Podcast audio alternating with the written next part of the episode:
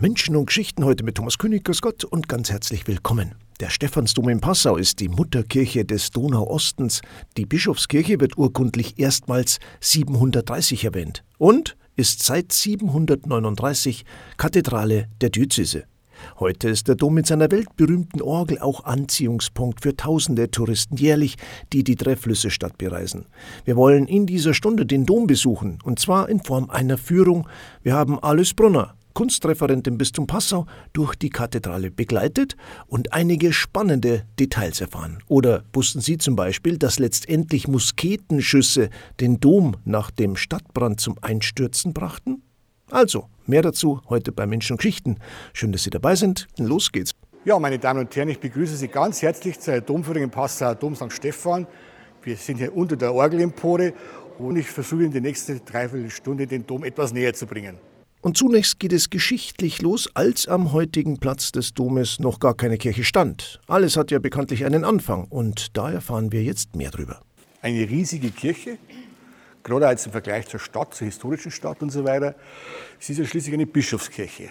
Nicht eine kleine Pfarrkirche irgendwo in Holz hinten oder sonst wo. Und jetzt war die erste Frage, seit wann steht denn hier eine Kirche?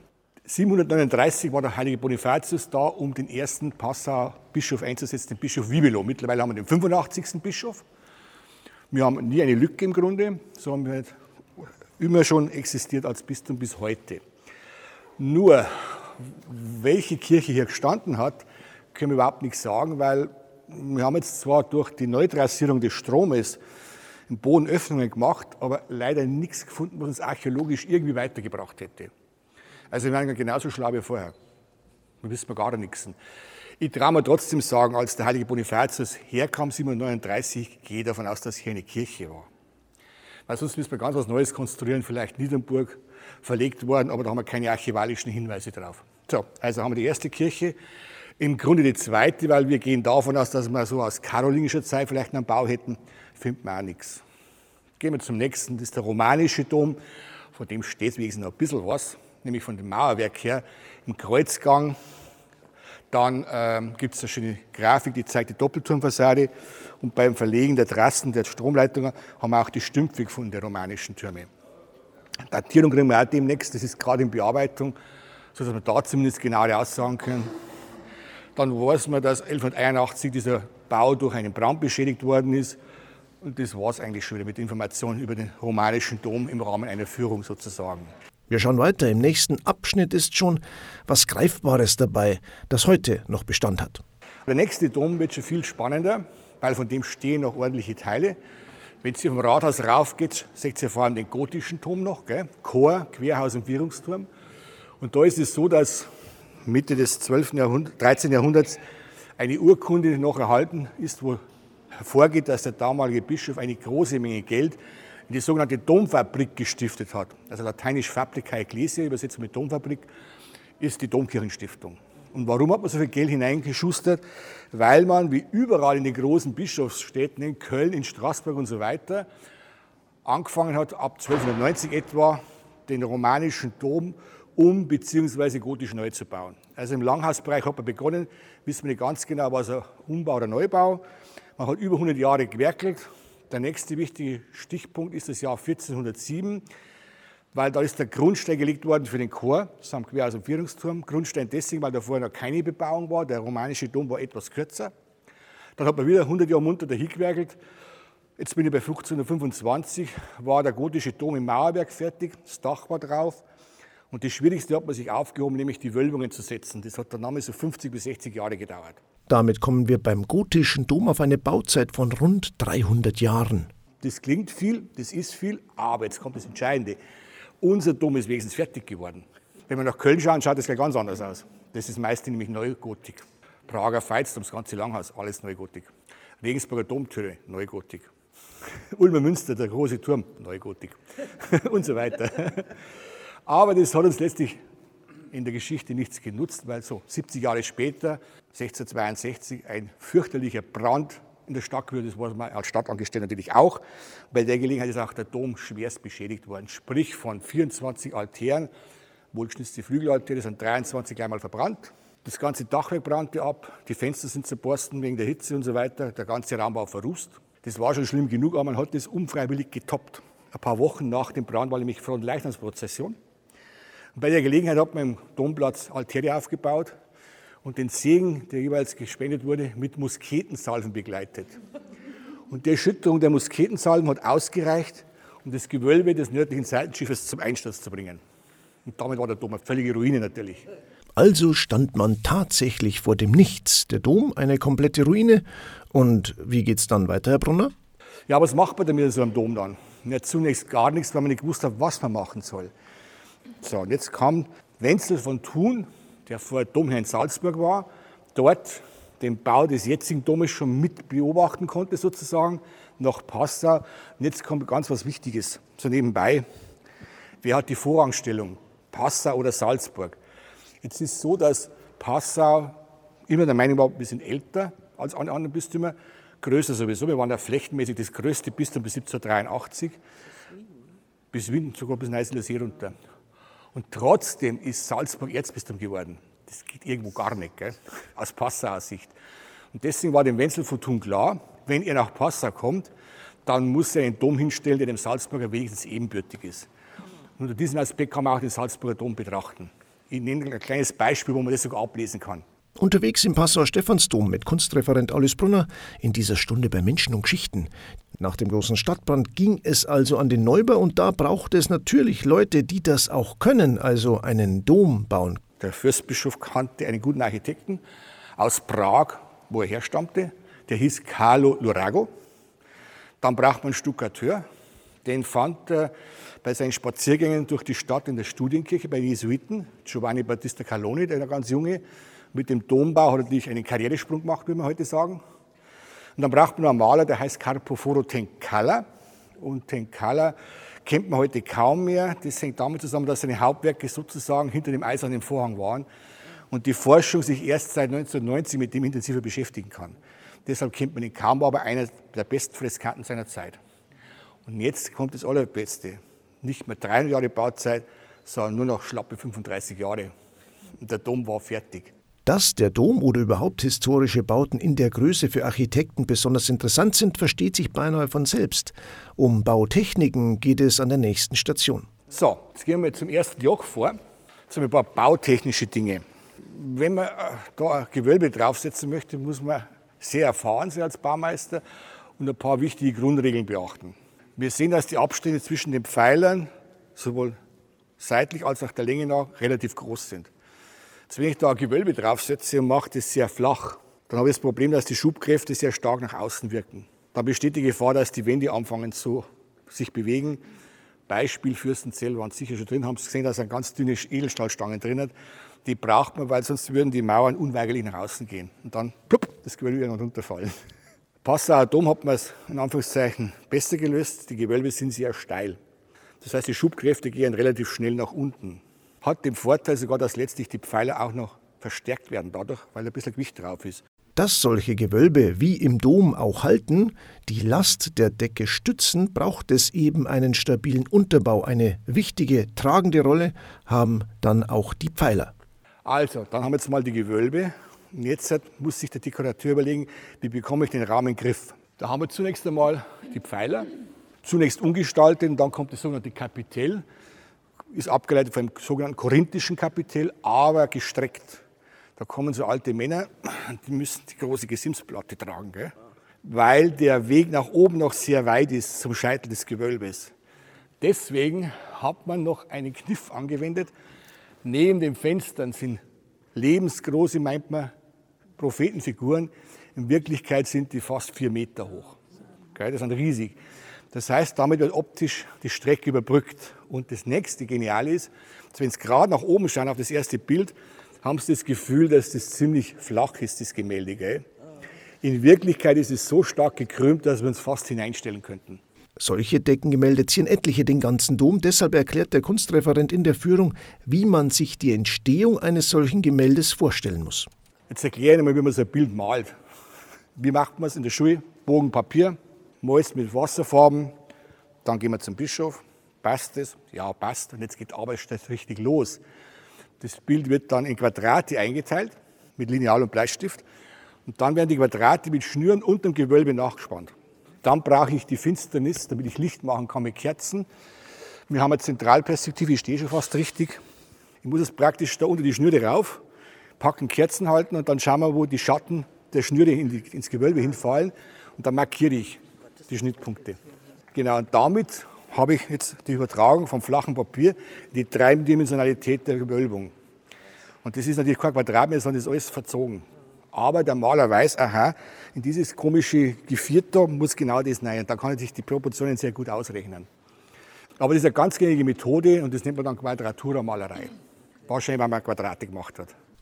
Bei den Deckengewölben angekommen, wie sie entstehen, welche Vorbereitung es braucht, dass diese Gemälde perspektivisch überhaupt nach unten wirken, haben wir schon gehört. Aber damit der Maler überhaupt seine Malerarbeiten beginnen kann, braucht es zunächst noch einen anderen Handwerker.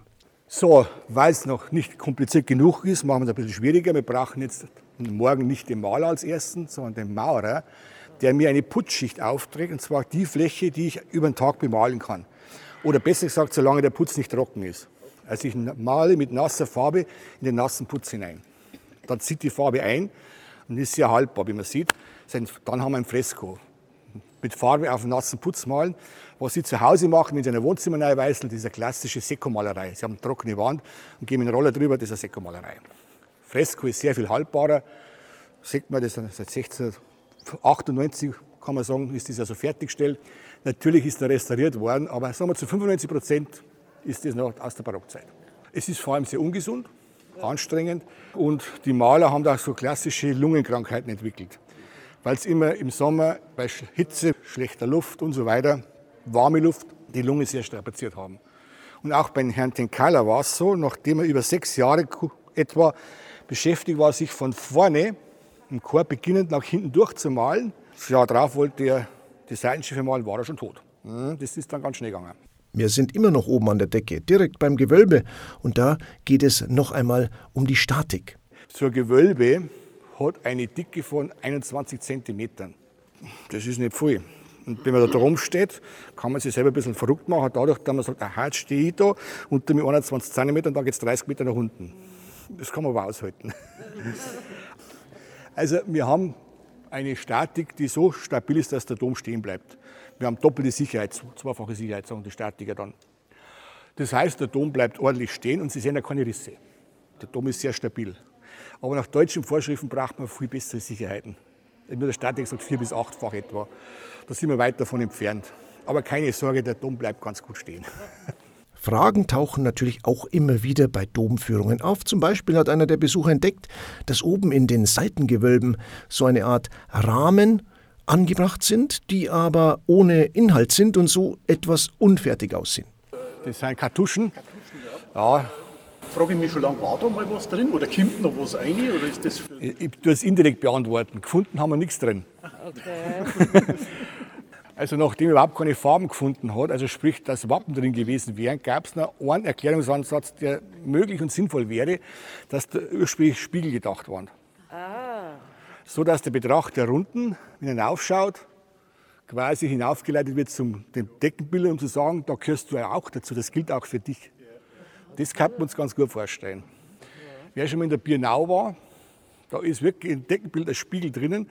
Da muss man nur unten den richtigen Platz finden, da man sich selber sieht. Und schon ist man selber mitten im Bild drin. Ich glaube, dass so eine Idee dahinter kann. Gell? Wir widmen uns jetzt ausgehend vom ersten Joch den beiden Seitenaltären im Dom und deren Darstellungen. So, jetzt haben wir dann zwei Seitenaltarbilder. Links ein Weihnachtsbild, die Anbetung der Hirten und gegenüber die Anbetung der Heiligen Drei Könige. Jetzt ist ja Weihnachten nicht so lang im Kirchenjahr und dann gleich zwei Weihnachtsbilder.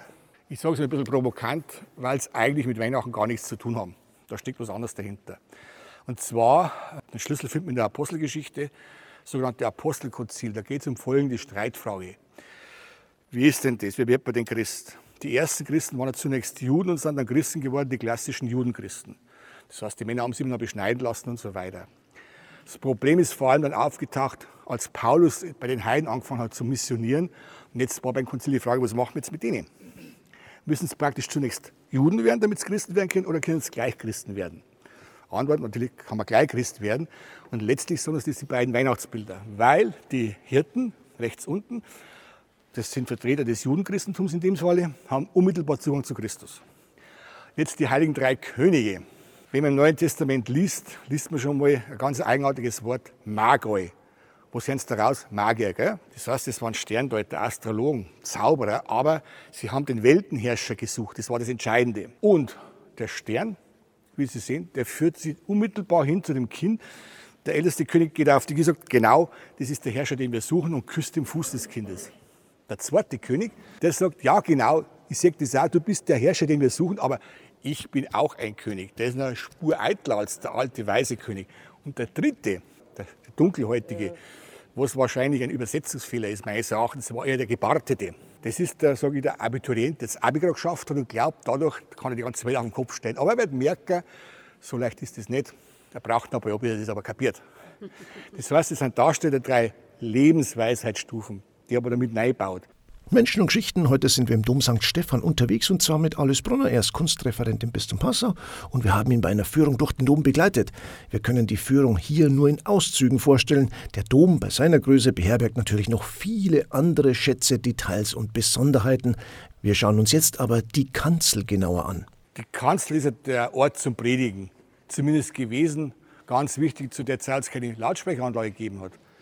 Weil das war die einzige Möglichkeit, dass man den, der predigt, auch verstehen kann weil er etwas erhöht steht und der Schalldeckel die Schallwellen nach unten leitet. Und unser Kanzel speziell ist komplett vergoldet. Gold sagt uns was Wertvolles. Ich habe schon gesagt, vergoldet. Das, was Sie sehen, ist zwar Gold, aber das ist eine Stärke, die kann man kaum nachvollziehen, nämlich 8 μ, 8000 Teil eines Millimeters.